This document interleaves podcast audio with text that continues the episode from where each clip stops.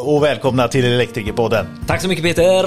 Vi har precis avslutat måndagens avsnitt. Ja. Eh, grymt avsnitt. Vi hade Solkompaniet på besök. Eh, två fantastiska killar, Peter och Lars. De har varit med i solbranschen och faktiskt utvecklat mycket av det som vi står på idag när det kommer till eh, solenergi och solpaneler, installationsregler. Så, så sedan 2000... 20 års erfarenhet Ja, nästan. jajamän. Tj- 2002 Ja. startade de och har påverkat genom regler och lagar och ehm, ja, liksom. Till, till det det är idag och de det. fortsätter ju vidareutveckla och de, alltså de har varit med om allt och utvecklar eh, redan nu de här stora lagringsparkerna som ska fungera som en eh, hjälp till det stora elnätet och allting. Så det Ja. här är ett avsnitt som ni inte vill snabbspola. Nej, det kommer bli långt så det kan vi förbereda er på. Men eh, vi, vi tyckte det var så pass bra och det, ni kom in med väldigt mycket bra frågor lyssnare också via Teknikforumet. Så de som vill vara med och påverka vad vi pratar om i de olika avsnitten, gå med, eller gå in där och bli medlem. För elektriker av elektriker.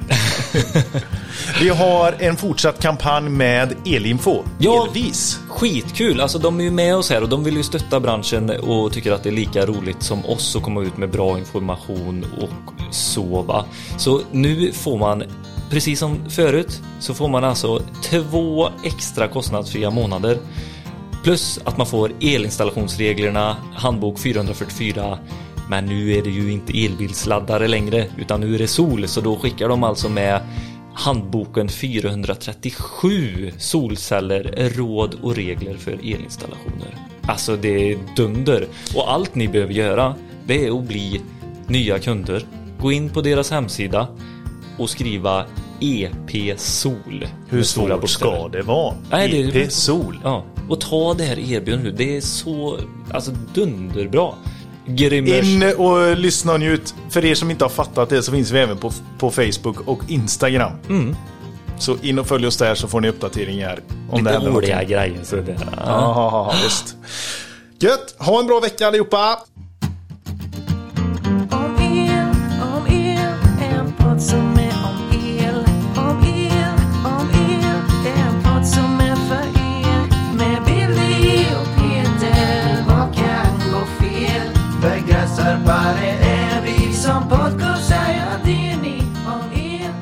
Hej och välkomna Solkompaniet. Tack, tack Lars och Petter. Stämmer bra. Soliga hälsningar från soligt Göteborg. Ja, och soliga Karlstad blir det. Underbart med Värmlandsdialekt på det. Ja, men det behöver vi ha för det har vi inte haft än så länge. Så vill du ta den Petter? Nej, jag är värdelös på dialekter. Jag kan ju inte ens min egen som borde vara göteborgska. Men den är lite otydlig faktiskt. ja, nej, men vi, vi pluggade ju i Linköping ett tag tillsammans, jag och Lars. Ja, jag tror jag att det var, allt. och sen bodde jag tre år i Stockholm. Och sen så är ju många kollegor också inte göteborgare, så det blir liksom inte så utbrett. Du är söndertrasad. Ja, Det är jag. det kan man säga. Ja. Lite rotlös. Jag har ju bott i Skövde till och med. Så jag skulle ju kunna, ja precis. Min morsa bor i Töreboda. Skövde, stan som ingen behövde. Ja, det kan Göteborg. ligga något i det. Ja. Nej men eh, svinkul att ha er här. Verkligen. Solkompaniet, alltså Ja, vi- vad, är vi- mer vi- aktuellt egentligen än Ja. sol? Vi försöker kombinera att eh, liksom se till det tekniska och eh, lite affärsnytta också. Hur man ska tänka som enskild installatör. Det är ju det vi försöker producera här i podden. Lite allmän uppfattning. Och att vi hjälps åt i våran bransch. Att vi inte bara ska kriga mot varandra utan även ge varandra tips och tricks. Och kunna prata på de här eh, grosspauserna när man sitter och dricker kaffe bredvid varandra. Och inte bara säga att det här är jävligt mycket nu. Ja men det är så konstigt. Alltså jag vet inte hur ni upplever det men eh, ni, och ni har ju varit med så länge. Sedan 2002. Lars, jag, Absolut. Nej, men jag menar det här är ju att eh, vi har ju det som, vi har tre ledord, det kan kännas lite eh, värst kanske, men, men öppna, drivande och tillsammans så öppna är ju, vi var med från 2002, eh, har varit med och drivit den här branschen länge och vi har behövt utbilda många på vägen och vi delar gärna med oss. Så att vi, vi ska göra vårt bästa på, på era frågor får vi se. Ja. Jag är jättenyfiken eh, vart det hela började. Ni, hur länge har ni känt varandra? Sen 97 tror jag. Ja, det stämmer. Vi började i Linköping att plugga på naturvetenskapliga fakulteten. För, Nej, tekniska fakulteten, men vi läste naturvetenskap, inte ingenjörsutbildningar. Jaha, jag läste till biolo- bli biolog och Lars skulle bli fysiker. Och där lärde vi oss att jobba tillsammans och vi märkte att vi liksom hade ett jädra driv i att driva projekt och att det var roligt. Och jag kom fram till att jag kan ju inte jobba med djur egentligen, för det finns inga jobb med det. Och det roliga är ju, det roliga är ju att eh, jobba i projekt tillsammans med andra människor. Så jag flyttade till Göteborg och började på Handels. Och Lars flyttade till Stockholm och började på KTH och doktorera på energisystem. Och ringde då och sa, vi ska starta ett företag. Hålla så ni är kontakten." båda doktoranter? Nej, jag pluggade bara vidare. Så jag har två stycken examen. Han gav upp tidigt, men, men jag körde på. Eh, så att, eh, Han, han körde på spets, jag körde på bredd. Ja, okej, jajamän. Och komplettera varandra bra. Ja, precis. För bara det, biologi och fysik. Det, det är la ganska två separata eller? Ja, vi har inte läst en enda kurs ihop. nej. Nej. Även om vi pluggade ihop. Vi bodde i samma korridor och satt bredvid varandra och läste. Och där satt ni och smygkikade på varandra. Ja. Vi, hade en, vi, hade, vi hade en kurs som var, eller en föreläsning vi var på samtidigt båda två. Då var ju, eh, det var Thomas Kåberger som sen blev eh, generaldirektör på Energimyndigheten som var gästföreläsare i en kurs som jag läste. Ja. Där han pratade om eh, kärnkraft och energifrågan. Så då smet Lars, eh, smet Lars med på det för den föreläsningen två gånger 45 minuter. Ja, där kommer ju fysiken in lite. Ja. Absolut, nej men och där var ju också intresset för liksom miljö och hållbarhet och hela de här bitarna. Och sen så hamnade jag på, på KTH och började doktorera där, höll på med bränsleceller och eh, vätgas och energisystem. Coolt. Tyckte ju att det var rätt coolt faktiskt, men, men eh, kom också ganska snabbt fram till att, ja men dels är det ju en energiomvandlare, inte en energikälla, så det är inte jättemycket med omställningen att göra, även om jag tror att det finns plats för det där också, får vi se om vi pratar mer om det sen. Eh, men, men sen så, jag höll också på lite med solenergi där. Den akademiska världen är också rolig, men, men det är inte jättemycket fart då. Eh, och vi var ju vana med lite fart från Linköping, så då, då tyckte jag att nu, nu vill jag ha en fot i verkligheten och så vill vi få det här att hända. Så då, då ringde jag till Petter för jag visste att han var bra på att jobba och skulle göra precis som jag sa. Så att, eh, Petter har ju armar och ben. Stora öron och liten mun. Jag skulle bara vilja säga snabbspola fram lite. För att ja. eh, i, idag så är ju Solkompaniet, ni är ju, ni är ju rätt stora. Det är ni ju. Så att det ni startade 2002, var det, var det ambitionen om att bli det ni är idag? Eh, alltså marknadsledande? Ambitionen var ju att, att få sol att hända i Sverige och vi fattade egentligen inte riktigt varför det inte, varför inte byggdes mer. Alltså att det var, det var väldigt, väldigt dyrt men det var en fungerande teknik, det är inga rörliga delar, allt det här är ju samma. Alltså tekniken då är i stort sett densamma som idag. Sen så kommer vi gå in på detaljer och då är det jättestora skillnader. Men, men i princip då. Eh, så att, så att vi, vi tyckte att vi borde kunna få fart på det där. Vi var lite unga och naiva och tänkte att vi, vi kör, vi, vi ser om vi inte kan få, få folk att bygga mer sol. Så Det var ju ett, väldigt tydligt från vårat perspektiv också att det behövdes fler som sålde detta. Alltså att man behöver vara där ute och säga till eh, den som köper el att köp solel. Det är det som är modellen. För att även om den var dyrare, även om man då fick 70% bidrag så blev det liksom en kilowattimme då kanske på 1,50, kanske 2 kronor. Så är det ändå sådär att för de allra flesta som eh, liksom investerar i det där så är det väldigt lite pengar i förhållande till vad de lägger på att sätta sin logga på kollegieblock eller något sånt där liksom. Som man också har som en marknadsföringsgrej. Så varför inte göra det på ett eh, vettigt och smart sätt och vara med och driva utvecklingen framåt så att vi får det här att hända på större skala. Och i början var det ju när det första stödsystemet kom igång som började 2006 var det va? Då var det ju bara offentliga lokaler som fick stödet. Så då var det ju alltså det allmänna, alltså våra kommunala bolag och liksom re- sjukhus och den typen av aktörer. Och jag menar, om, om inte de gör det, vem ska då göra det? Liksom? Precis. De behöver ju, och, det var ju så här, vi ringde ju alla energirådgivare i hela Sverige, 270 stycken och försökte trycka på att liksom, kom igen, gör det här nu. Och så sakteliga så började det hända liksom. Men där satte du ju fingret också på, på att eh, ni gör ju, ni gör ju inte privatvillor.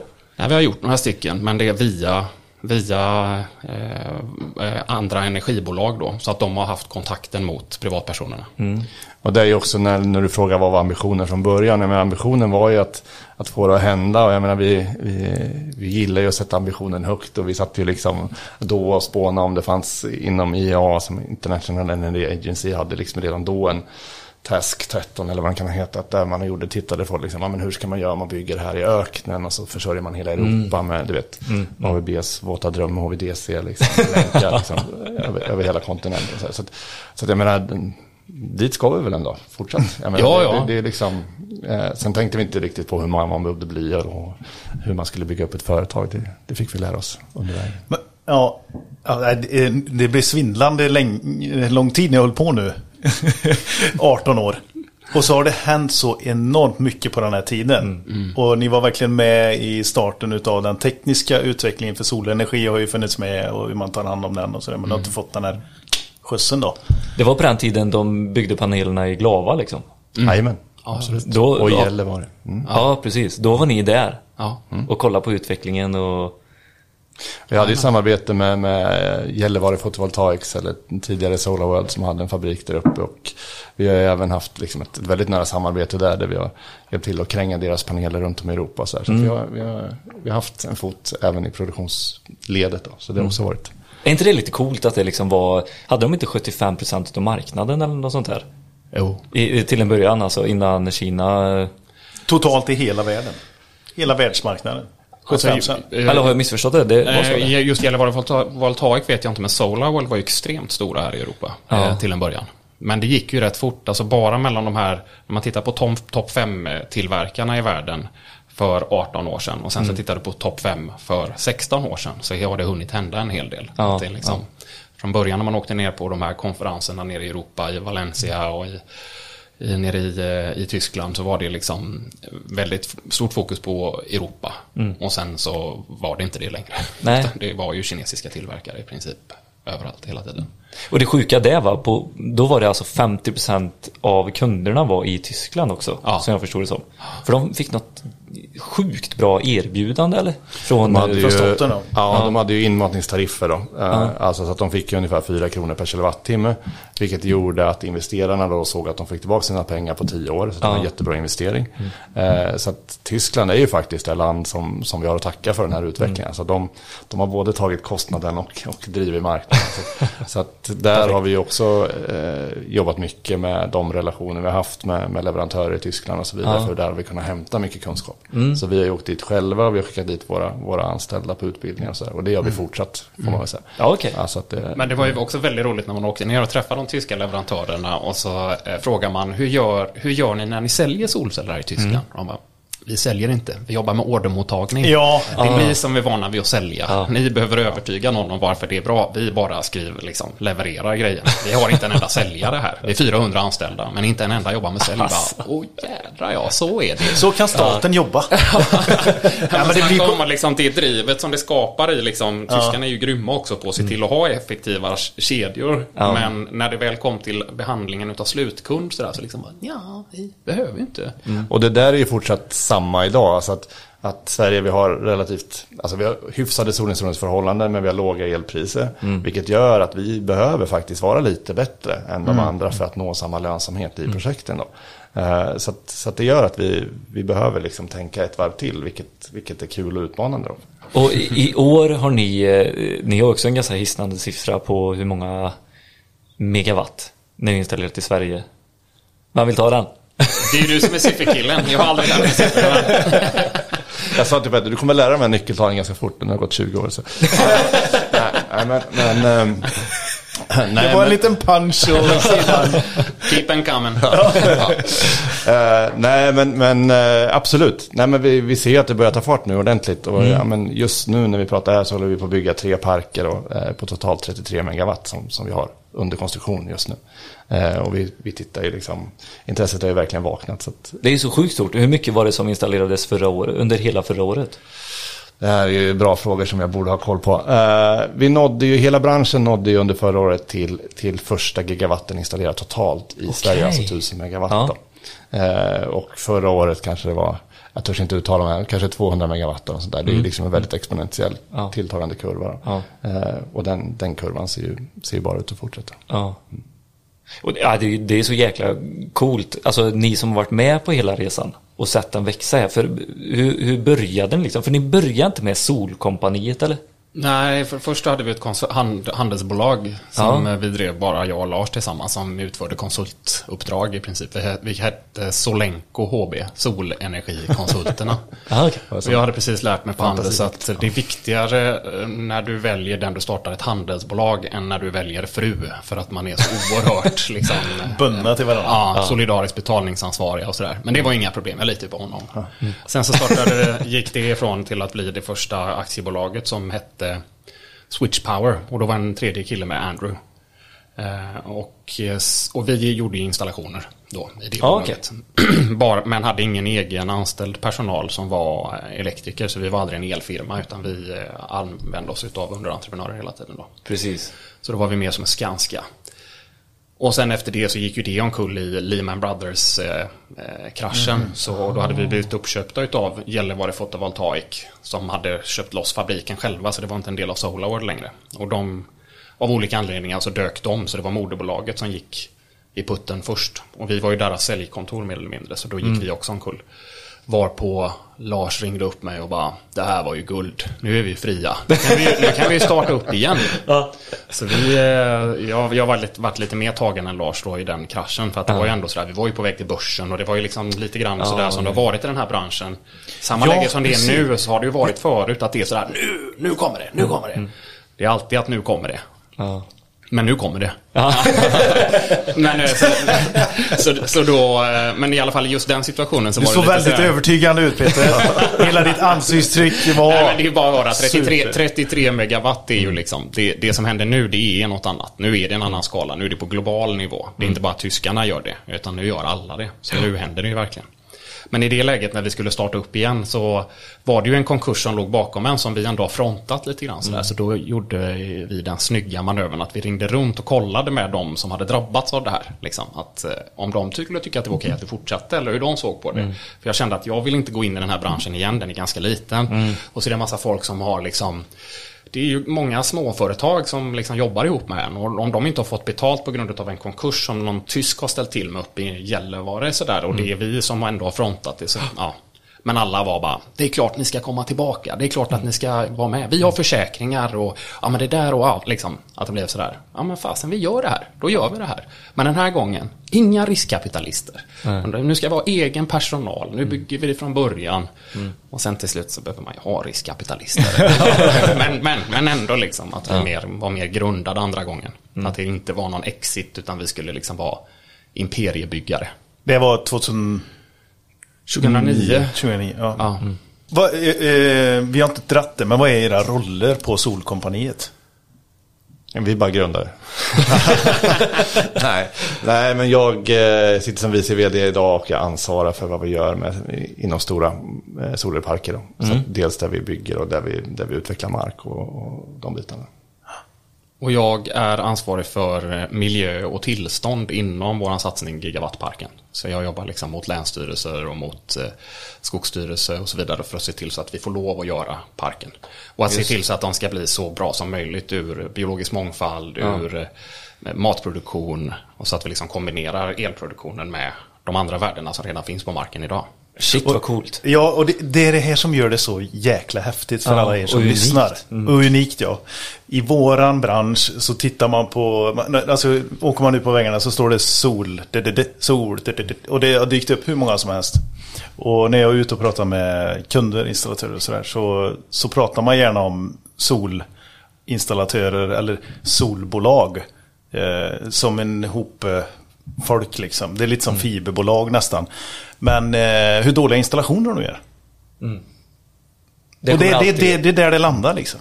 Inte det jobbet som eh, du står för Peter, att du är ute och påverkar eh, myndigheter och så, Länsstyrelsen pratar du med mycket och sådär. För att faktiskt förbättra energiförsörjningen i Sverige. Och tänka om, alltså eh, komma med insikter och om tio år så kommer det här. Eh, då behöver vi förbereda redan nu för detta då. Det tycker jag ju är jag hade ingen aning om det. Att ett, ett bolag som ni kunde jobba på det sättet faktiskt. Eh, och, det har ju också varit en del av, av våran DNA lite grann. Att eftersom vi har varit med från början där branschen inte var så stor. Vi, det var väl fem aktörer, vi kände alla och vi var med och startade branschföreningar och sådana saker. Eh, så, så har vi ju hela tiden försökt jobba med att driva marknad också. Att ta ett bredare grepp och vi driver något som vi kallar Solelkommissionen där, Mm, vi, där vi jobbar för bättre liksom, villkor vad det gäller solel och hur, hur man ska installera. Vi, driver, vi har Solelskolan där vi utbildar. Eh, Vänta, nu drar Ja, du nu- iväg ja, här. nu börjar du bara Ja, det är så bra så här. grejer här. För det är det här vi ska få ut nämligen också. Jag gillar snabba effektivt. ja, så, Chipley shop. Men förklara vad Solelkommissionen eh, innebär och hur det kom till. Nej men Solelkommissionen var ett initiativ som vi tog kanske 2015 tror jag. Och det var helt enkelt för att vi ville få in mer kraft i påverkansarbetet för bättre villkor för sol. Då. Så vi hade en branschförening som var jättebra, gjorde ett jättebra jobb, men den var väldigt liten och hade inte speciellt mycket resurser. Eh, och då drog vi igång ett arbete med vår arbetande styrelseordförande Johan Nell som jobbat som vd på Teleenergi och som hade mycket bra kontakter. Så vi satte ihop ett gäng med, med ganska starka intressenter. Idag består den av Ikea, HSB, Teleenergi, Vasakronan. Då är de med och driver det här arbetet. Eh, och vi skriver debattartiklar och vi på, springer runt på departement och försöker få lyfta de här frågorna för, för bättre villkor för sol helt enkelt. Ja. Peter var inne på det förut. Fulinstallationerna. Och där har ju ni eh, ett stort ansvar. Hur, eh, hur liksom tacklar ni det och hur, eh, hur tänker ni för, för att hjälpa branschen? För ni är ju en del av branschen liksom. Nej men vi, vi har ju alltid jobbat med de frågorna också. Vi, har liksom, vi vill att alla våra anläggningar ska vara referensanläggningar. Och vi, vi, liksom, vi har ju som ni har hört en, en långsiktig plan för det här. Eh, så att, eh, nej men dels har vi startat något som vi kallar Solelskolan. Eh, där vi utbildar då både montörer, projektörer och projektledare för branschen. Eh, och just nu tror jag vi har kanske en 150-200 elever i den. Arbetsförmedlingen är vår, vår, vår största kund där. Ja, shit. Eh, så, Så det är inte bara internt utan det är liksom, det här är... Nej, det är externt. Det är externt. Det är Aha. liksom för branschen, för att höja nivån på branschen. För att vi är ju liksom en enhet. Vi sitter såklart med i branschföreningen. Eh, vi lyfter de här frågorna på, på alla ställen vi kan. För att det är inte bara vi. Det är ju liksom alla. Eh, och, och fulinstallationer eller vad ni kallar dem förstör ju för alla. Så liksom, det, vi vill hålla den säker. Vi vill hålla den eh, liksom, på, på alla sätt. Både liksom, det handlar ju både om taksäkerhet, elsäkerhet och liksom hela kedjan. Precis. Och hur får ni med er er skola då? Solelskolan. Har ni olika experter inom de olika områden liksom som kommer och stöttar eller hur funkar de? Ja, absolut. Eh, nu har det ju varit ett, ett eh, intressant år, eh, men det har också gjort att det har varit lättare att få med sig liksom, expertis på alla de här områdena. Så, att, så att absolut, så att, eh, där jobbar vi med, med, med breda frågeställningar. Och nu skulle väl egentligen Johan då, som, som är den killen hos oss som driver det här, som är väldigt duktig, vara här och prata. Men, men han har ett väldigt, väldigt bra helhetsperspektiv där han faktiskt inte bara pratar om de här frågorna, utan också det vi har varit inne på med, med hur passar det här in liksom, i energisystemet, hur passar det in i samhället, vad gör vi för nytta, liksom, sett Precis. till helheten.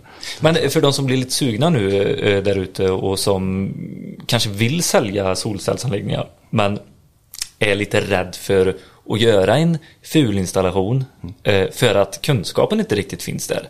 Hur, hur kommer man i kontakt med detta för att liksom få kunskapen att börja sälja och montera? Eh, nej men Solelskolan är ett, eh, någonting som vi ofta då, där vi säljer utbildningar till andra eh, KIH-utövare så att säga. Så att det är ingenting som man kan ansöka hos, hos oss, men man kan ta kontakt med, med det här gänget och titta där. Och sen för installatörer som, som vill ha stöd och stöttning så tycker jag att då är det ju via vårt grossistbolag eller andra seriösa aktörer får man säga. Att göra det via samarbeten, det är väl en, liksom en allmän rekommendation. Börja inte själv utan lär av någon som, som verkligen kan och kolla upp dem. Det, det är väl vårt tips. Då kommer tryggheten med det liksom och installationen blir bra och trygg och säker för alla. Exakt, Ja. exakt. Men vad står Solkompaniet för idag då? Hur, hur funkar det i er verksamhet? Nej, men våra grundvärderingar är ju, är ju de samma som, som vi har haft hela vägen och det är de vi bygger vidare på. Men jag menar, tittar man på Solkompaniet idag så är vi, vi är ungefär 150 eh, medarbetare på Solkompaniet. Vi, vi har ju en, ja, men en, en unik bredd får man väl nästan säga ändå. Alltså, vi har en konsultverksamhet, vi har en serviceverksamhet, vi har en grossistverksamhet, vi har en installationsverksamhet. Vi jobbar med stora solparker, vi jobbar med påverkansarbete, vi har utbildning. Så Vad fan, det är ju en egen bransch. Solkompaniet. Ja men det är vår ambition. Det är vår ambition. Absolut. Absolut. Nej men så, så, att, så att vi har ju liksom, vi har ju väldigt, väldigt många olika roller. Vi har väldigt många kompetenta medarbetare i olika fack. Så, Ja. att, så att, eh, Det är väl Solkompaniet idag? Vad- Ja, nej men det är precis så. Vi har ju alltid gillat att jobba med de grejerna där man känner att det behöv, man behöver vara med och hugga i. Och sen liksom också det här med att eh, både driva branschen men också att vi ser att det finns möjligheter. Att det går att liksom vara med där. Att när vi sa att vi i installationsverksamheten inte vill göra villor för att det, är, det klarar inte vår säljorganisation, det kommer bli för bökigt. Så ser vi att ja, men det kommer ju sättas upp jättemycket villasystem. Hur servar vi den marknaden så att den blir säker och trygg? Ja, men då har vi ett grossistbolag som samarbetar med Tysklands me- mest välrenommerade grossistföretag så att vi vet att det är kvalitativa produkter. Så att man kan stötta resten av installatörs-Sverige som vill göra villor. Och det är ju inte bara villakunder där utan de gör ju jättestora system, deras kunder också. Så att det är ju, har ju blivit till viss del en konkurrens med vår egna verksamhet men det spelar väl ingen roll. Ju fler desto bättre. Ja, det, men det är så coolt. Men ni är 150 pers och ni eh, skriker ju efter folk. Vad, vad, har- vad har ni för olika delar som ni vill eh, fylla? Nej men alltså vi, vi, som vi var inne på så jobbar vi mycket med kommersiella tak och eh, stora tak. Eh, så där har vi en verksamhet som växer och blir större och större. Eh, vi har ju de här solelparkerna som också blir större och större. Och, så att vi har ju hela bredden om man tittar på, på elektrikersidan då. Och nu har vi också på parker så är vi ju tillbaka skulle jag säga, eh, kanske 10-15 år, att nu, där är man pionjär igen då. För att där, är inte, där finns det inte så mycket kunskap. Nej. I början var det så att man fick utbilda varenda nätägare om hur det här funkar och hur man skulle ansluta de här och, och varför och hur tryggt det var och så vidare. Och nu har vi kommit på parker, så har vi kommit på högspännesidan, ja, men då kommer det frågor om spänningsvariationer och reläskyddsinställningar och hur funkar det här när man bygger stort och hur ska vi koppla det här mot nätet. Så, att, så där skulle vi ju jättegärna hitta duktiga kompetenta medarbetare som vill hjälpa till att driva och utveckla den delen. För, för mig som är en installatör som tycker att det är kul med sådana utmaningar liksom, och, de här olika delarna i ett projekt upp, eh, uppbyggnad eh, liksom, fas om man säger så. Det låter ju sjukt intressant. Det, Alltså, är, det... det- Det, är, sjukt intressant. Ja. Och, och det finns ju väldiga möjligheter här att både liksom vara med och utveckla och påverka. Och, eh, Ja, inte bara väl- inom bolaget utan branschen. Branschen, Ja. absolut. Absolut. Men jag tänker också att det, det som är kul med, eh, alltså även om 150 är stort i branschen kanske, jag menar det är inte störst i branschen, men det är stort för att vara liksom inom vårt segment, så är det ju små projektorganisationer. Så när man är med, oavsett vilket skrå man tillhör, så sitter du ju ihop med en organisation som gör alltihop. Vi ritar ju de här anläggningarna. Vi har liksom Johan Önell som eh, gör påverkansarbetet. Han springer ju omkring uppe i, i riksdagen och träffar riksdagsledamöter, men hon, han, honom träffar du vid fikarummet också. Att det liksom, vill man man kanske inte vill göra något annat än att, att hålla på med att dra grov kabel och tycker det är jäkligt kul. Men det är ju ganska roligt att på fikarasten springa på de här människorna och ingå i det sammanhanget och att det är samma bolag. Det tycker jag själv i alla fall är väldigt inspirerande. Det är ett stort litet bolag. ja, Ja, men det är det. ja, nej, det, det, det är kul. Men eh, kan ni ta, ta något referensobjekt som ni har framför er här nu som är sådär stort och häftigt och inspirerande för en montör och, och Ja, bli involverad i? Ja, men om, om, jag jobbar ju med de stora projekten som jag pratar om dem. Då, så, så, ja, men vi har ett projekt nu i Sundsvall som ska byggas som är 10 megawatt. Och så har vi Sundsvalls elnät som, som eh, våran... Men Sundsvall, har de en sol eller? Har du varit där? Eh, nej men det är... Nej, det har inte. Nej, men det är ju vadå, det är väl så eller? De har ju mindre möjlighet till, till sol. Absolut, nej, men ju, ju längre norrut vi kommer desto mindre sol. Men det är fortfarande väl, det, är tillräckligt bra sol för att få till en, en, en, liksom en, en kommersiell anläggning. Absolut. Eh, sen är det visst det är bättre att vara i SE4, alltså elområde 4, än att vara i Sundsvall som kanske är elområde 2. Då, eller något Men det är ju också sant att det är bättre att vara i Sundsvall än i Borås. Så, Ja, att det, så att det, det är ju det här med solinstrålningen, att nära kusten är bra. Det, så är det. Ja, ja, ja, ja, ja, precis.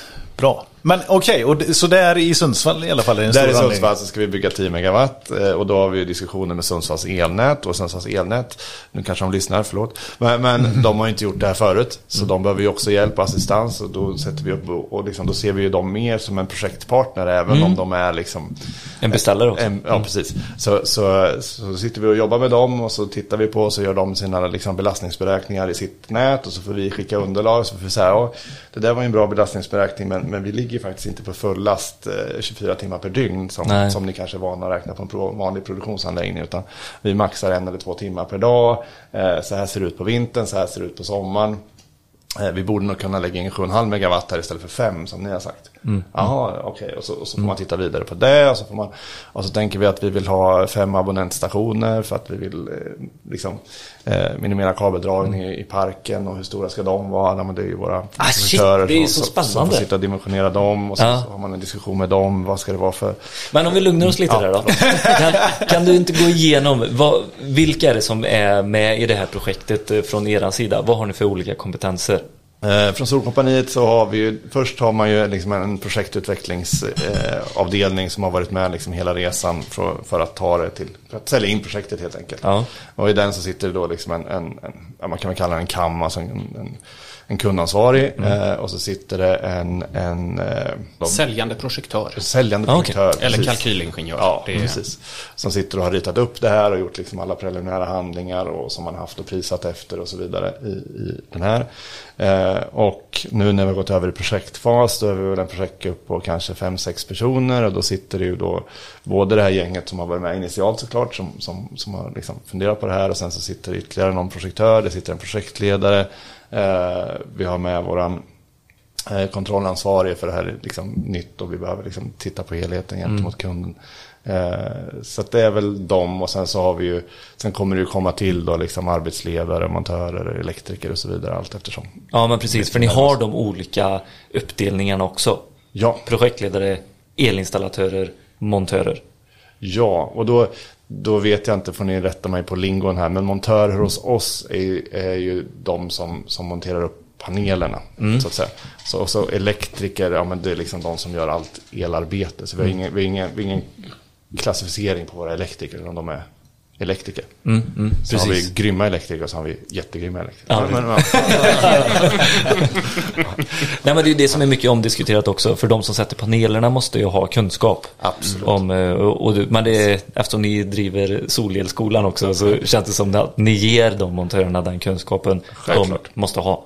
Så vi har ju internutbildningar på, på, på, på de bitarna Ja. och så får de genomföra dem och, och eh, så skriver vi in dem i vårt egen kontrollprogram och kompetenskort och hela den där biten. Då. Så, Exakt. Absolut. Och där har ju även nyligen Elektrikerförbundet och installatörsföretagen kommit överens om hur man ska hantera just eh, de här bitarna. Så Ja. att de kan bli medlemmar i, i, eh, hos elektrikerna, alla de montörerna också. Gick ut ganska nyligen. ja, det typ när vi tre, spelar in tre dagar sedan eller något sånt där. Ja, något sånt. Eh, vad är det idag? 17 juni när vi spelar in det. Så det är ju också kul. Ja, att det löste sig. Okej, så ni, ni har volymprojekten kan man ju lugnt säga då, med liksom en eh, 10 megawatts anläggning eh, på G här nu. Är det den största? Nej, vi bygger 18 megawatt i Skåne också. Ja, okej. Så- Ja, den kan vi ta en annan gång. Ni har ju också eh, andra coola projekt. Typ Stordalens hotell, kan du inte berätta lite om det? Vad är, vad är det för något projekt? Ja men absolut, ja, men det är hans nya projekt vid Friends Arena då. Mm. Eh, och det är väl då eh, enligt utsago i alla fall det första plus eh, energihotellet då. Mm. Eh, så det är också en typ av projekt som vi gör då, där vi tar liksom ett större helhetsansvar och där, där det inte bara är produktion som är fokus utan både Mm. estetik och liksom andra miljömål som, som är viktigare. Så, att, så den typen av projekt gillar vi också. För då är det ju en elinstallatör inne också i detta och det är vänt och alltihopa. Men då kliver ni in och så gör ni bara detta. Och då jobbar elektrikerna med att driftsätta sen då. Så montörerna fortsätter placera paneler eller alltså sol... Ja, ja precis. Ja, men alltså, precis. Så att, så att elektriker- Kan man likna det vid ungefär en installation som sker på tak? Eh, ja, men det kan man väl göra. Alltså att det är en, Själva en, momentet av installationen är ungefär densamma. Ja, det låter det så mycket ju. häftigare, Det- men det, det- kanske inte är det. Ja, men det är ju... Jo, det är det Peter. Ja, men tittar, Ja. Man, tittar man på ett vanligt tak så är kanske liksom, arbetsåtgången kanske 20-30% av liksom, omslutningen. Medan på ett sånt här projekt så är det betydligt mer. Då, så att det Ja. går ju åt väldigt många timmar och du jobbar från Skylift. Och du jobbar, det, är liksom, det är andra moment, bättre utsikt. Man, man, så, att- så att, ehm, men, men, men rent tekniskt, liksom rent elektriskt eller vad man ska säga, så är, Ja. det ju, är det ju en relativt vanlig solcellsanläggning. Där är det. Absolut. Men man tar ner det där lite för mycket för jag menar installationselektriker, ja du sätter uttag eh, på olika ställen i byggnaden liksom. Så det, att, det, att det är samma, det är ju samma Ja, grej tittar han på mig Billy så bara, du ska inte... Du ska inte Det är ett sjukt coolt projekt. Det var han som började. Jag, jag, Men, men det, ja, det är ju verkligen det. Men jag tycker också att man är inne på någonting här vad det gäller de olika, eh, vilka det är som är med på ett bygge. Ja. Du har liksom, du har styr och du har el och du har bygg och du har liksom hela det gänget och så är sol med där. Mm. Och så är det så här bara, men sol vad gör ni då? Så vi gör ju lite av allt det som Ja, andra gör. Och då ofta är det ju så att den, alltså beroende på vilken personal det är som är på bygget från våran sida Mm. vid det enskilda tillfället så är det ju eh, olika grupper som vi samarbetar med för Mm. att få det här att bli så bra som möjligt. Och det är ju, eh, ibland är det ju förvånansvärt lite som vi har med el att göra på plats. För de kanske bara har förberett en anslutningspunkt eller lämnar en slinga som vi bara skruvar på och så är allting grönt med det liksom. Och ibland är det jättemycket som man håller på att dividera fram och tillbaka. Vem ska göra vad och hur lägger vi upp det här? Och beroende det- på vilka modeller man jobbar med och så. Ja, så det är ja, ju gränsdragningen. Gränsdragningen Ja. är ju superintressant och det är ju också sådär att ibland- ja, har man varit på ett bygge så vet man ju hur det är. Att rätt vad det är så har elektrikern inget folk där. För de är ju någon annanstans och så börjar de halka efter och så är det liksom... Alltså, nu ska du inte snacka Ja, skit om man Och rätt vad det är så har de jättemycket folk där. Och så går det fort som fasen. Man säger det den åt det hållet. Och takläggaren i scen eller att det är Ja. sådär att man, det, det är ju en... eh, Man kan välja att se det som att fy fasen och jobba på byggen. Eller så är det mer sådär att det är ju dynamiskt där. Ja. Men eh, nu får du ju hjälpa mig Petter. Mm. Det finns anläggningar i lantbruk och sånt Ja. så att du kan bruka marken samtidigt som Ja. Mm. du liksom utvinner sol eh, från den. Det har ju. Agrivoltaics är ordet du söker. Agrivoltaics. Sätt det på minnet, Ja, grabbar och tjejer. ihåg var ni alltså. hörde det först. Nej, men det är hela poängen med, eh, om, ur en lantbrukares perspektiv, så att sätta upp solceller eh, på ett ställe där du odlar mat till eh, dina kor, var, så måste du fortsätta ha mat till dina kor. Och det är mycket möjligt, eller till, kan, kan till och med vara bättre med eh, hjälp av solcellerna. Vi har dock inte testat det en massa i Sverige än. Så vi håller på att driva ett forskningsprojekt nu med Mälardalens högskola där vi testar olika typer av eh, paneler placerade i en vallåker för att se hur det påverkar både elproduktionen och produktionen av vall då, som är det grovfoder, alltså hö till kor. För att se var man kan landa någonstans. Fördelen med man kan tänka, alltså det som driver att det, det växer någonting, det är ju sol och vatten. Det är det som de behöver. Och lite koldioxid. Eh, Så binder de in och börjar skapa socker via fotosyntesen. Och det begränsande på sommaren i det här landet är ofta vattentillgång. Sommaren 2018 så begränsades eh, skördarna utav att det var för torrt helt enkelt. Då skapar ju solcellerna ett mikroklimat där under som gör att det avdunstar inte på samma sätt. De skuggar visserligen. Så att om det är solljus som är den begränsande faktorn, ja, men då kommer du att få en lite mindre skörd. Men lägger man ihop eh, både produktionen av vall med produktionen av el så kommer du ändå få ut en större summa eh, än vad du fick med bara en utav dem. Så det är tanken bakom agrivoltaic. att man liksom helt enkelt ska, vi sätter upp solcellerna men du fortsätter att bruka marken, du fortsätter att skapa mat. Men hur, hur är det, får traktorn plats eh, under panelerna eller blir det liksom fält så att man åker emellan panelerna? Det, man kan göra det lite, på lite olika sätt beroende på vad man har för monteringssystem. Dels finns det de här eh, monteringssystemen som följer solen på en axel. Ja. Då är det liksom som en lång stång och så åker den fram som en vippbräda. Mm. Och då, de är ju styrda utav elmotorer så om du då vill in och skörda så ställer du bara upp dem på ett sånt sätt så du kommer in däremellan. Ja, ja. Eller så kan man sätta dem med bifacial så att de har en yta åt båda sidor så är de mot öst och väst. Så då sätter du dem som staket egentligen från norr till syder. Eh, norr till söder och eh, kan köra med maskinen emellan då. Så att det är liksom inget eh, problem att anpassa det efter de maskinerna som finns på gården. Eh, någonting som är jäkligt tätt nu också. Det är ju batterilagringen och allting och det samspelet. Har ni någon sån anläggning som ni kollar på eller jobbar med just nu? Ja, men vi jobbar ju mer och mer med det. Ja. Och, och batterilager och aggregations, eller vad heter det? Eh, aggregeringstjänster och så vidare är superintressant. Mm. Och vi har gjort en del projekt inom fastighetssidan på det. Eh, Det har ni? Absolut.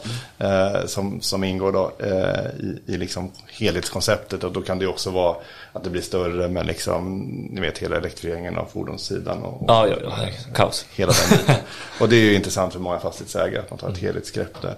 Och sen tittar man på där, där jag är mest aktiv på parkerna så håller vi på att diskutera med Energimyndigheten nu om att bygga en, vi, kallar det en smart solelpark då. Eh, så att då, då bygger vi en park på, på 10 megawatt, eh, eller vi vill bygga en park på 10 megawatt. Vi vill ha batterier och superkappar. Eh, vi vill också jobba med styrningen av växelriktarna för de kan hantera både reaktiv och eh, effekt och så vidare. Då, så att man, kan, man kan bli en stödtjänst till nätet. Då. Eh, Ascoolt ju. Skitcoolt. Ja. Och, och det är också så att det kan öka inkomsterna på parken då. För att då betalar Svenska kraftnät för de här stödtjänsterna. Ja. Mm. När man håller på med frekvensreglering kanske framför allt. Då, eller, eller andra typer av stödtjänster. Så att vår ambition där är ju inget mindre än att visa att en solcellsanläggning kan vara lika bra reglerkraft som vattenkraft. Då. Exakt vad jag tänkte Eh, på. Shit vad coolt. Så att, eh, och kan vi visa det, ja men då fördubblar vi ju liksom kapaciteten på vad nätet kan ta emot i form av sol. Så det är ju också att driva branschen och driva utvecklingen. Och det där är ju det där är ett riktigt roligt projekt. Eh, förhoppningsvis, vi är i dialog med dem nu och förhoppningsvis får vi besked här under hösten och sånt där. På. Ja, men alltså blir det av? Shit vad coolt alltså. Det är ju... Vi får ju supermycket positiv respons på det här. Vi pratar med nätverkare Ja. som E.ON i det här fallet. Ja, men de vill vara med i projektet. Vi pratar med RISE. De säger ja, men vi vill också vara med och titta. Så att det här är ju liksom någonting som, som är i ropet. Så att det, Ja, nu är det dags att stiga fram. Exakt. Mm, nej, men så att det, det där är ju också en del av, av, av den här framtiden vad det gäller liksom kraftgenerering med solen. Men har vi tillräckligt med ytor i Sverige? Har vi det Petter?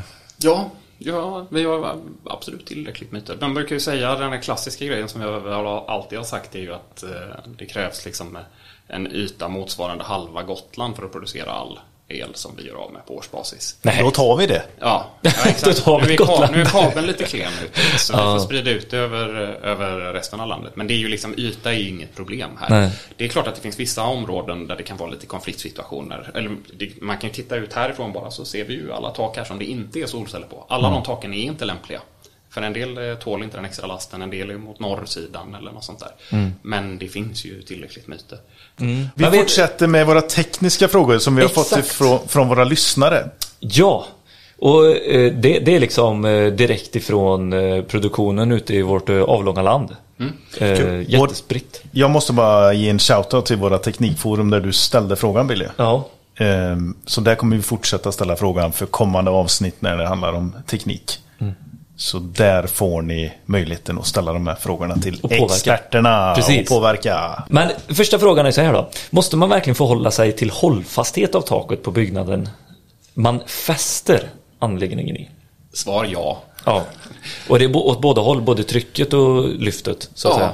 det är ju eh, vindlast och snölast. Ja. Så du har en statisk last och du har dynamiska laster. Så det måste man förhålla sig till. Hur långa svar vill du ha? För, att, eh, för det, det man också kan säga är att det går ju att göra vissa saker med på liksom konstruktionssidan. Sen så går det att göra vissa på skötsel och underhåll. då. Så Okej. vi, har, vi har ju haft tak som, som har haft en sämre bärighet. Men fastighetsägarna har ändå valt att installera solceller och då istället behövt hålla bättre koll på snölasterna till exempel. På Ah, taket. ja, ja. Och sagt att ja, men vi tillåter aldrig att det blir över 40 cm snö på det här Ja. för då är vi säkra. Då röjer vi. Men det är liksom- upp till fastighetsägaren att ta det beslutet och du som installatör måste informera eh, liksom, eh, fastighetsägaren om, om förutsättningarna. Men eran gross, eh, hjälper de till med sådana saker?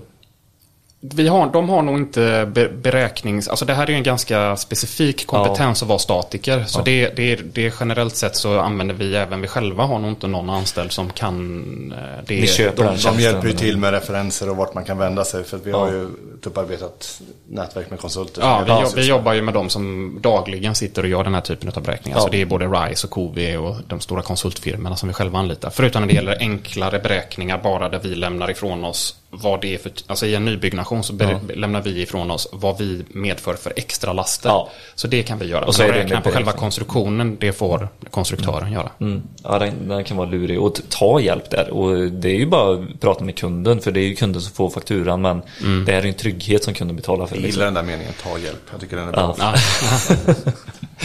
Okej, då, då har vi, går vi in på optimerare. Där vill vi veta fördelar och nackdelar med optimerare. Ska vi börja och förklara vad en optimerare är? Absolut.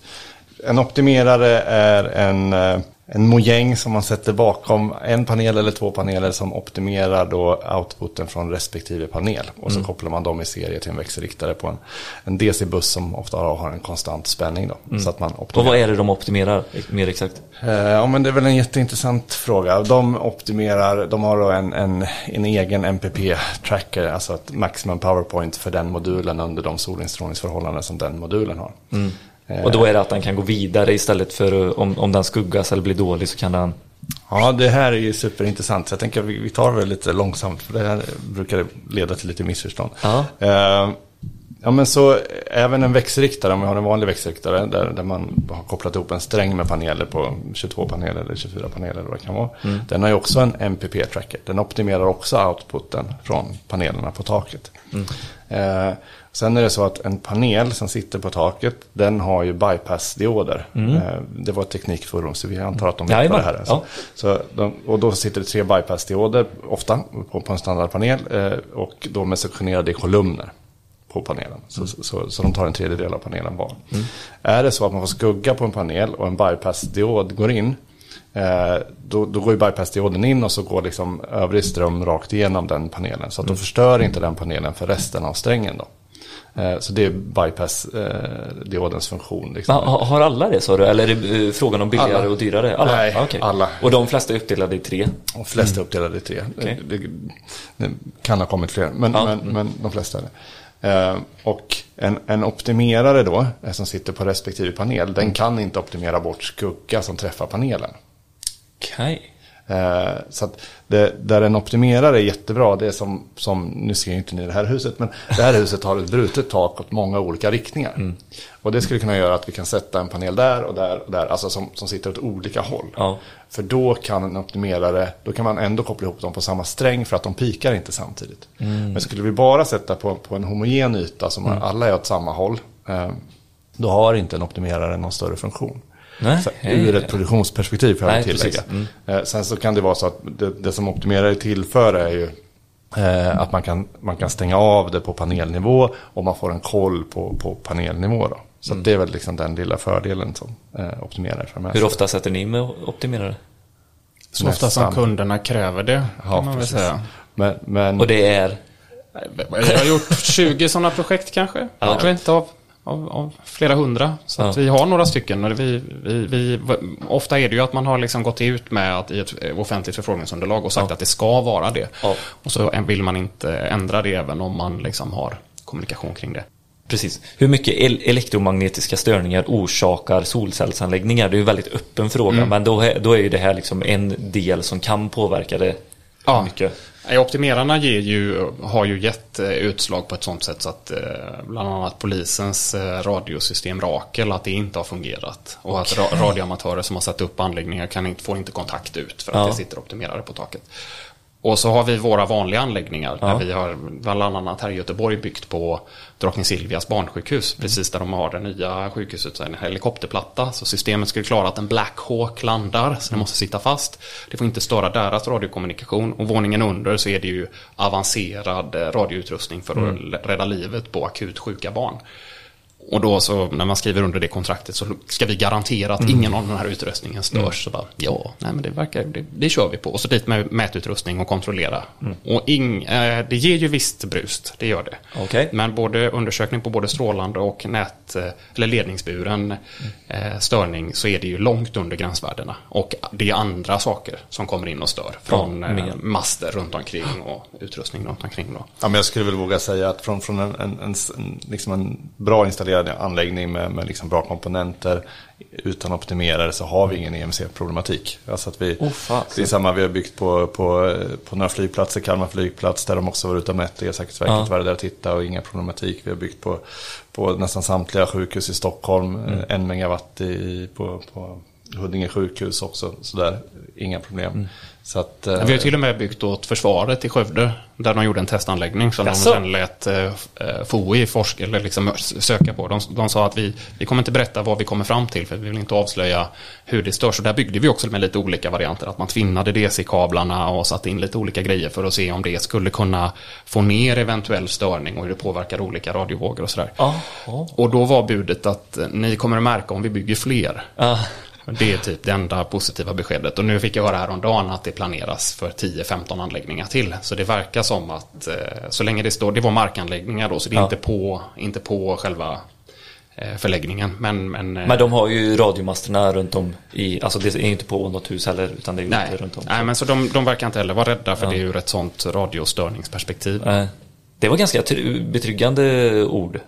Ja, vi känner oss trygga med det där. Men Ja. eh, det För det är någonting som är ganska nervöst eh, hos installatören, att man eh, liksom Men då måste man ju ställa det rätt också. Alltså plus minus Men kabel det, bredvid. och det är det och här med att att liksom vara verksam i en ny bransch. För att Ja. besiktningsmän till exempel är inte alltid 100% trygga med det här. Nej, så, nej. Att, så att vi har ju fått tag i den här resan ganska många gånger och vi hade den nyligen också där man, där man får diskutera igenom det här och, och visa. Och där har vi faktiskt eh, Elinfo, vet ni vad det är? Elvis. absolut. Eh, De är våra eh, sponsorer faktiskt, Ja, ja, ja. samarbetspartners. Och där skickar de med just nu eh, CK 444 och eh, handboken för solcellsinstallationer och så bjuder på två månader. Om man säger EP Sol. Jag upprepar. EP Sol. Snyggt Peter. Ska vi lägga på minnet. Ja, det får ni göra. eh, ja, nej men eh, sj- sjukt bra. Vi drar vidare. Eh, och, här är en fråga, det här största skillnaden på olika fabrikat på just växelriktare var den här frågan. Men vi kan väl ta både solceller och växelriktare. Jag börja med växelriktarna? Ja. Ehm, nej men, men eh, det där är en klurig fråga. Jag skulle säga att, att liksom, jag bottnar inte helt i det. Men, men eh, vi jobbar bland annat med, med en kinesisk tillverkare som heter Sangro som är en av världens största tillverkare. Eh, vi har jobbat med de stora tyska tillverkarna, SMA, Fronius och så vidare. Eh, De är österrikare från Jes. Österrike, ja, Ja. precis. Halv, halvtyska. Ja. Eh, och, eh, och vi har också med, med våra, våra leverantörer, då, IBC i, Tyskland, som har levererat ungefär 4 gigawatt solcellssystem. Eh, och erfarenheterna därifrån är ju att det finns skillnader absolut. Och, och då kanske de här, jag vet inte om det är rätt att klumpa ihop dem, men, men tittar man på, på kinesiska tillverkare men då kanske topologin är lite enklare. Den har inte riktigt lika mycket funktioner som, som de tyska. Så de kanske inte kan göra alla stödtjänster eller de kanske inte har all kommunikationstjänster som, som de har. Eh, Men de har ett lägre pris och en enklare topologi. Men det kan också vara en liten fördel ibland faktiskt. För att då är också felfrekvensen något mindre. Eh, Alltså att man får inte riktigt, så, att, så man har lite, lite bättre track record på, på felfrekvensen. Det är mer raka rör liksom. Precis, precis. Att mer, mer liksom produktionsenheter än, än, än Ja. någonting annat. Och typ en vanlig villaanläggning eh, funkar ju det väldigt bra då. Absolut. När det inte behöver Absolut. avläsas och optimeras och... Sen är det ju jättemånga som tycker att många funktioner är jättekul. Så att, Ja. menar, det är, man får ju lyssna på kunden och se vad de vill ha. Eh, så att, så att det, finns ju liksom, det finns ju definitivt skillnader. Men för vi har en fråga här också med eh, inbyggda och externa överspänningsskydd. Eh, Är inte det också på liksom olika växelriktare eller? Nästan alla växelriktare nu för tiden har ju inbyggda skydd Ja. i sig. eh, Liksom. Så du får ju med skydd redan i växelriktaren. Man får ju också komma ihåg att alla de här produkterna säljs på en världsmarknad. Där eh, risken för problem med överspänningar via nätet på grund av åska och sådär är mycket, mycket större problem någon annanstans än vad det är här. Eh, Fronius fabrik nere i Österrike till exempel i Alperna som är en sån högriskområde. De har ju en åskledare på varje meter där uppe på fabrikstaket. för att det, det händer hela tiden. Ja, liksom. ja. Det behöv, de behöver skydda anläggningen. Det händer inte här hemma. Så att vi, vi pratar om det. Att har vi varit med om att byta ett sånt skydd någon gång? Så bara, nej, det har aldrig hänt. Liksom. Oj. Det, så att, eh, Däremot har vi varit med att vi har satt på, vi har byggt på datahallar eller vi Ja. har byggt på liksom känsliga ställen och, då, och där man då har ett befintligt skydd, ja, men då får man ju anpassa anläggningen efter. Precis. efter. Har de ett grovskydd innan, liksom, ja, men då får vi, och kommer vi in med nya saker från taket, ja, men då får man sätta grovskydd där med. Så, Precis, precis. Ja men kolla verkligen hur det är i anläggning innan och, och kraven. Ja, men det är ju lite sådär också att om man köper en försäk extra prylförsäkring när man köper en pryl fast man har en hemförsäkring som redan täcker det, ja men då kanske man också sätter in ett extra skydd. För att men det är en försäkring på något sätt så att du byter det skyddet istället för att behöva skicka ett integrerat skydd som inte går att byta ut i en växelriktare och byta hela växelriktaren. Men det är ju väldigt stor sannolikhet att det aldrig kommer att lösa ut, att du aldrig kommer att behöva använda det. Jag vet de anläggningar som vi har satt, då har vi faktiskt sålt in det precis som du sa för att slippa ta ner växelriktaren, skicka in den, byta skyddet och så. Då är det ganska billigt och lätt Ja. att ha liksom modulerna. Men om vi går in på panelerna då. Det är ju väldigt omstritt område. Så är det verkligen. En, eh, nu säger man så här Kina-panel eh, eller så men allting är ju gjort i Kina. Ja. Mer eller mindre. Även eran tyska leverantör, gör de i Kina eller? Ja, Ja. så är det. Och, och det, Kiset kommer ju därifrån. Ja, Ja, precis. Och det, det har ju blivit mycket sådana ESG-frågor nu med Xinjiang och forced labor och, och hela ja. den här biten. Och, och det är ju viktiga frågor för våra kunder. Vi jobbar ju mot stora liksom, synliga bolag som, som absolut inte vill vara en del av någonting sånt. Eh, och, och det var ju en fråga som inte fanns på kartan kanske för ett år sedan eller något sånt där. Så helt plötsligt är det liksom det viktigaste. Då har vi tittat på, men kan man sourca paneler utanför Kina? det är väldigt, väldigt svårt. Mm. Det är, eh, det är väldigt, väldigt mycket av världsproduktionen av kiseldning. Men vad är man rädd för när man har köpt den så har du ju den. Att de har eh, planterat ett chip i för att avläsa din produktion. Nej, nej, typ, nej, nej. eller? Det, det handlar ju mer om att det har varit slavarbete eller liksom någonting sånt inblandat i Ah, okej, produktionen. innan, och, ja. och om du Den där lilla det- biten Billy. och gör, Arbetsmiljö. och må, många av de som bygger stora anläggningar gör ju fortfarande det av, på grund av liksom någon, någon slags policy. Antingen Ja. att det ska vara minskat klimatavtryck, men de har ju också på, liksom, policies på CSR-området och på Mm hela den här biten. Och då, liksom, då rimmar det lite illa att göra en satsning där och så har man använt. Så. Men det gäller ju inte bara sol, det gäller ju kläderna man har på sig. Ja, ja, ja, eller liksom, bilen man kör eller vad Ja. det kan. Men det, man har ju, jag tycker ju att vi har liksom även, vi har jobbat väldigt mycket med offentlig upphandling och där den enda utvärderingskriteriet är pris. Och så lägger man inte in några övriga kvalitetsparametrar på modulen så att det går liksom inte att ta sig runt det där utan det blir pris och då hamnar vi i Kina. Och om det kommer som en överraskning för någon att Kina inte är ett demokratiskt land så blir man ju lite förvånad att det är klart att det inte är så. Att vi tillåter dem att tillverka alla våra prylar, det, vi har ju ett problem här. Och det, jag tycker att det är svinpositivt att man liksom eh, tar upp den här frågan igen. Jag har suttit med flera eh, upphandlare som tycker att, "Ja, men varför erbjuder du en pa- panel från Kina ifall du tycker det är så dåligt? Så bara, jo, för att du utvärderar på pris. Så vad fasen ska jag göra? Vi måste Precis. få in något annat i det här om vi ska bygga det på ett annat sätt. Sen är det svårt att kontrollera det där. Men, och jag vill inte att vi ska skjuta ifrån oss det. Vi jobbar aktivt med de här frågorna i, i branschorganisationen. Men det här är viktigt. Alltså om det är så att människor liksom att, att det är koncentrationsläge när man gör paneler. Vem vill ha en sån panel? det är ju nej. ingen som vill ha den panelen. Vem liksom. den? Nej. Nej, utan det, så det vi, vi måste se till så att det där inte finns. Men inte bara i paneler, utan det gäller våra mobiltelefoner, de här mickarna, eh, datorerna. Det förekommer ju precis överallt. Ja. Försök att spåra de här eh, mineralerna som kommer ifrån blodskonflikter och så vidare. Det, det har ju knappt hänt någonting på de där fronterna. Den världen, ligger, världen är skev när det gäller det där. Världen är kass. Ja, men det är bra väder. Ja. Blir nästan lite deppig nu när jag tänka på allt. Ah, kass. Men menar ni att det kan vara den största skillnaden på, en, eh, eh, på panelerna? Alltså Nej, tillverkningens... eh, Ja, men alltså, liksom, paneler och panelkvalitet är, är ju liksom en helt vetenskapsområde för sig själv. Det är det, va? Ja. Absolut. Och, och jag menar, det man ska börja med, man kan ju börja med att läsa liksom, oberoende tester TÜV har gjort, eller om Foton, liksom, stor branschtidning eh, och så vidare. Så det, det är liksom en bra början. Och sen är det ju, du vill ha spårbarhet på allting, du vill ha spårbarhet på liksom, hur kislet är gjort, hur, hur man har gjort legeringarna, hur man har liksom, svetsat fast eh, silvertrådar och, och annat. Då. Eh, vilken tedlar du har gjort, vilka glas, vilka ramar och så vidare. Så liksom den bill of materials brukar man prata om, liksom hur, hur, hur panelen tillverkas. Man vill se liksom att hela den, den vill man checka. Eh, det är kanske ingenting som man gör som liten installatör, utan där, där behöver man liksom hjälp. Och, och det är till och med vi tar in liksom experthjälp på de bitarna ibland när vi Okej. köper stora partier. Eh, Så, så det är liksom en del. Sen den andra delen är liksom hur har den här panelen hanterats under produktion fram till Ja. dess du skruvar upp den på taket. Alltså att eh, en panel, eh, den tål 540 kilo i snölast om den är dimensionerad för våra förhållanden. Men det är 60 celler i en panel, så att varje cell, liksom, det är 10 kilo.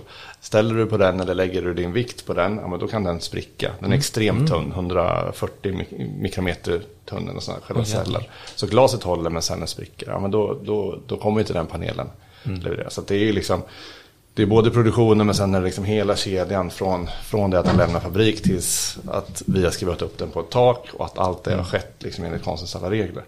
Annars kommer inte den anläggningen producera i 25 år så, så som det är tänkt. Då. Och det där tror jag kanske att inte alla har koll på. Att det liksom, och då skulle jag säga att, att en, en väldigt stor del av den, nu kommer jag smita från din fråga, men, men, men, men, men är ju hantverket. Ja. Alltså hur, hur, Hur du man- hanterar. hur du hanterar det. Okej. Precis. Men om man inte, om man bara ska gå så här snabbt, ska man kolla på eh, garantier? Eh, ska man kolla på eh, produ- eh, produktionen, alltså hur mycket levererar den ut? Eh, en liten så här eh, rangordning Checklista på Ja, vad precis. När man inte kan gå in och kolla på de här detaljerna så, utan Jag tycker att det är viktigare. Vart ska man lägga vikten när man ja, väljer en nej, men panel? Viktigare att gå på en, en leverantör som man verkligen tror på, som man har kollat upp. Snarare än att kolla de här databladen. För att små tillverkare kan slå till med 30 års garanti för att de har ändå Ja. ingen plan på att finnas kvar i 30 år. Eh, alltså att det, det finns liksom hela spektrat där. Så det Ja. finns liksom inte en parameter att gå på. Utan Snarare gå, gå prata med leverantörer, alltså motsvarande IBC Solaro eller, eller någon annan leverantör. Eller läs i, i Foton eller PV Magazine eller de här oberoende testerna som finns. Titta där, välj de som, som rankas högt på dem skulle jag säga. Och gå inte på, liksom, jag får tio mejl i veckan liksom. Hej, hur mår du? Jag har bra paneler i ett lager i Hamburg som är billigt. Köp dem. Hur många har du köpt då? Noll. Okej. Gör inte. Ja, men det, det blir bara problem. Ja. För jag kan rekommendera att, att gå in och lyssna på Solcellskollens eh, eh, podcast. Den är Absolut. faktiskt eh, jättebra, eh, som är verkligen specificerat på solceller. Ja, jättebra. Ja, Gör det. så vill man liksom veta mer och, och där går de in ganska nördigt på saker. vilket är bra om man vill nörda ner sig. Ja, Nej, men den är jättebra. Den brukar vi själva lyssna på. precis. Eh, då har vi en fråga, vanliga fel som uppstår i en solcellsanläggning. Nu när ni har satt några hundra, vad är det vanligaste felet ni stöter på? Till att börja med så får man säga att det låter ju som att det är vanligt med fel när man ställer frågan. Ja, Alltså, det är ju så sjukt ovanligt med fel. Det är det? Ja, ja, men det är bra att faktiskt klargöra det. Jo, men jag, liksom, vi försökte att rangordna det här lite grann, liksom, att vad det är som är, och det, i och med att vi har en del av det här som är ett byggprojekt också, så kommer det ju in liksom det här att det kan ju vara så att eh, ett tak börjar läcka efter att man har varit där och sprungit på det Ja. och sådär. Eh, Så det händer ju. Att man- Det är liksom viktigt att man förstår eh, vad det är för typ av material man är uppe på. Och att man liksom, om man tappar en skruv på ett eh, duktak så kan det bli ett hål som man sen inte ser efter tre timmar bara. Eller ett kärrpapptak. Så att det måste snabbt markeras. Det- klassiska felet som var i början det var ju att eh, de som har installerat elmätaren i vårat AC-skåp har vänt den åt fel håll. Jaha. För att man tänker sig att det är en undercentral för eh, konsumtion, men Ja. det är för produktion. Ja, ja. Så att eh, det var vi nästan alltid tvungna att bygga om då, så att det blev åt rätt håll.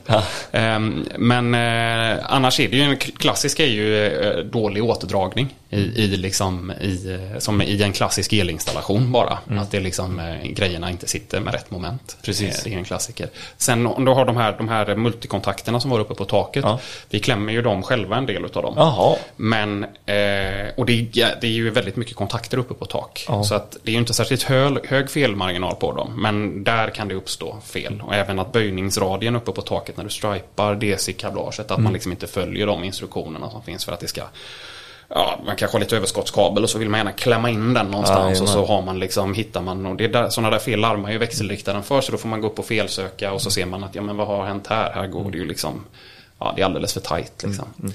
Utav de fel som uppstår så är det sådana som uppstår. Alltså, det låter inte som det är så konstiga fel. Säkert klassiska i en elinstallation också. Att det är dåligt uppscal, dålig kontakt. eh, Sen, sen, sen jobbiga fel är ju när det blir isolationsfel eller alltså Ja. att, att eh, man måste gå och söka där om det hamnar någon kontakt i vatten eller att det ligger någon, någon kabel som har skavt eller något sånt där. Ja, men då, då är det ju liksom en ordentlig felsökningsjobb eh, jobb som man måste göra och kanske ha med sig lite specialinstrument för att kunna mäta och sådana saker. Men de är ju väldigt ovanliga och har du gjort rätt från början så ska de ju inte behöva hända.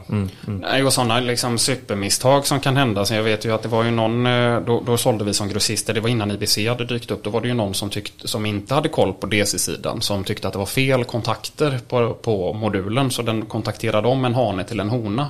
Oj. Och liksom eh, bara satte ihop det på egen hand. Ja. Det blev inget av det. det liksom, men den typen av att du inte riktigt har med dig vad det är du håller på med. Så det är klart att det kan bli, alltså det, det går inte att stänga av solcellerna. Nej. Så gör, får du ett polaritetsfel på något sätt i, in i växelriktaren så får du en kortslutning direkt. Och det blir ju en ljusbåge av det. Och det kan ju bränna och det är ju livsfarligt. Så att det, Det där tror jag är en ganska läskig grej som eh, elektriker och, och liksom det här att pro- produk- produktiviteten startar så fort du får panelen Mm. liksom och börjar kontaktera.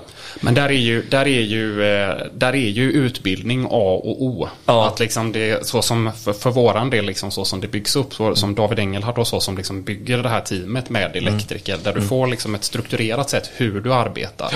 Var du börjar någonstans. Och för att se till så att du inte har en plus och en minus eh, liksom med, med kontakt samtidigt. Utan att du liksom gör det där på ett eh, organiserat sätt och har rätt kompetens. Då är det liksom inte scary. Nej, då, då, har nej. du, då har du liksom pejl på det där. Men det är klart att man har sett en del som inte har någon pejl. Att då blir det ju läbbigt liksom. Det tycker jag med. Att komma ut någonstans och se att oj, det här, det, här, så här, det här är ju inte bra. Nej. Liksom. Men Nej. det är ganska snabbt gjort att säkra upp det så att det blir tryggt. Liksom. Det är en stor fråga. Hur ser eran utbildning ut hos era montörer?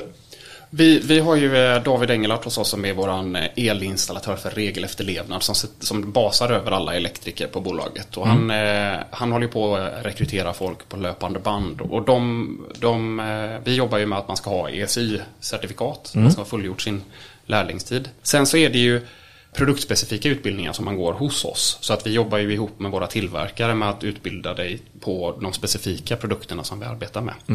Eh, Så då, och då är det ju allt ifrån växelriktare, laddstolpar, eh, Elvis var en eh, sponsor här, deras eh, kabeldimensioneringsverktyg har vi ju. Eh, Vi har även andra, inte egentligen elektrikerutbildningar, men att kunna ta, vi drönar ju en del tak till exempel, om man drönar körkort på det numera och sådär. Så Ja, att det är just liksom- det. Det är ju drönarkörkort på det också. Ja, så att det är ju liksom lite blandat för så att man ska liksom klara av att ta sig fram där ute. Och sen beroende då på vad det är man hamnar i. Alltså för vi, som elektriker kan man ju jobba med lite olika grejer hos oss. Att man kan, antingen så går man på byggena och den typen av elprojekt eh, och kanske i kombination med befintliga fastigheter. Eller så jobbar man mer mot högspänningsdelarna då med de här stora parkerna. Eller även Ni har den behörigheten också? Eh, inte nu har vi inte den behörigheten. Köper ni in den när det behövs eller? Ja, Vi är väldigt intresserade av den Vi är behörigheten. väldigt intresserade av den behörigheten så kom an nu va. Jajamän. Eh, Men sen har vi också en stor, eh, ett stort behov av service ute på både våra egna gamla anläggningar och andras gamla Ja, anläggningar. precis. Och vi har ju också ganska mycket kommunikationsbitar, alltså displayer, eh, dataöverföring, eh, internetbaserade grejer. Ja. Som, där det också finns liksom en hel del att hugga tag i. Ja. Så det blir lite blandat. Det är ju ingen som gör allting kanske så som det är nu. Utan det är ganska uppdelat. Men det ja, vi försörjer med kompetens efter behov helt enkelt. Ja, men det, det låter som en drömtillvaro för en elektriker tycker jag. Så här, Både teknik, lite brötigt, eh, gött, eh, all, hela spektrat. Ja, är jätte, jätteroligt och eh, vilken aktör ni är. Alltså vilken spets, liksom ni går med flaggan på topp och bara leder en bransch. Det är så häftigt att höra hela den här resan ni har gjort. Ja, men Det är ganska varit- kul faktiskt. Ja, det är en väldigt Ja. rolig resa och eh, men det som, precis som, som Petter var inne på där, att det, det, vi gillar ju liksom att jobba med människor som, som kan mer än oss och nu när det här växer så, så behöver vi mer. duktiga. Ja, och alltså, hur kommer man i kontakt med er om man är sugen på att jobba för er, med er, åt er? Man går väl enklast in på vår hemsida och så Ja. hör man av sig till oss. Vi har en, en tjej som jobbar med rekrytering, eh, Sofie Ridderstam. Hör av er till henne. Jobb.solkompaniet.se Där finns det även massa information om hur vi jobbar och där finns det Ja. liksom eh, profiler för olika medarbetare. Så där får man liksom en känsla för vilka vi är på företaget. Det finns en bild på mig och Lars också. Hej Sofie! Hej! Kul att du är här också. Superkul att vara här. Ja, vi såg ju dig nere på gatan och vinkade in dig bara. Kan exakt. inte du vara Jag med tänkte hon har säkert något att säga. Henne tar Ja, vi. Ja. exakt. För du står ju för den här rekryteringen. Ni behöver ju så mycket kompetent... ja, eh, men precis. Ja, men jag jobbar med rekryteringen på Solkompaniet Ja. eh, generellt då. Är det dig man kommer i kontakt med? Precis, det är det. Exakt. Och vi söker ju elektriker nu till, eh, ja, men till alla våra orter. Så Var, och vilka orter är det? Det är Stockholm, Göteborg, Jönköping och Helsingborg. Mm. Och det är framförallt eh, Stockholm och Göteborg som vi söker till nu. Men vi vill jättegärna komma i kontakt med elektriker på alla de orterna. Mm. Så om man är intresserad så har vi en eh, karriärsida som heter jobb.solkompaniet.se. Och där kan man gå in på lediga jobb Mm. och så står det elektriker. Och där har vi som en öppen ansökan där man bara kan svara på några korta frågor. Mm. Så man behöver inte sitta och knoppa upp ett CV, man behöver inte skriva personligt brev. Mm. Utan bara svara på de frågorna och då får vi in den till oss och så tar vi kontakt med, med den som söker helt Mm. enkelt. Och första intervju över eh, Teams eller? Ja men det kan bero lite på, för det beror lite på hur, om det är så att vi har en process där vi behöver få in någon nu, nu, nu. Då kan det bli så. Men en första kontakt får man i alla fall och sen får vi se hur vi tar den framåt. Men där vill jag också säga att det behöver inte vara så att man är liksom bestämd på att jag är jättesugen på att byta jobb imorgon. Utan man får jättegärna höra av sig om man bara vill höra mer om vad det innebär att jobba som elektriker hos oss och komma i kontakt med oss. Det kan ju vara någonting som blir aktuellt om ett år, två år men vi vill jättegärna komma i kontakt med alla som tycker det verkar spännande. Mm, kul. Så ring Sofie om ni har problem uppe på, på något tak också. Precis. Solceller. Fråga mig vad som helst om optimerare och växelriktare. Nej, men fråga mig vad som helst om hur det är att jobba på Solkompaniet. Det får man göra. Ja, kul. Alltså, så jäkla bra matnyttigt eh, samtal. Min hjärna börjar koka snart. Inte bara för att det är skitvarmt där inne utan för att det är väldigt mycket intressant information vi har fått. Peter, vad känner du? Jag, jag, nu har inte jag sagt någonting på länge, men jag känner inte att jag så mycket bidrar med i den tekniska biten med de frågorna. Däremot så känns det så jäkla kul att få in så kompetenta personer Ja. som har varit med på en så lång resa av den här branschen, den här delen av branschen skulle jag vilja säga. Eh, Eftersom vi nu kommer liksom behöva föra in fler elektriker här och inte bara montörer på tak eller så, utan det behöver liksom in med fler kompetent folk. Och då tycker jag att det är superkul att vi i podden här också inte bara plockar in vad som helst utan vi får liksom in er som har gjort den här resan grundligt. Så det, är, det har varit superkul att, att få snacka med er och sitta och lyssna på på er eh, av den anledningen. Och att ni har den här goa kombinationen liksom. En eh, fysiker Absolut. och en eh, biolog. Nej, det, är så, det är coolt. Det är så man bygger bolag. Ja, man tar några som är långt ifrån varandra, har stor kunskap och sen bara bakar en jävla bakelse av det. Ja, men det har ju funkat hittills i alla fall.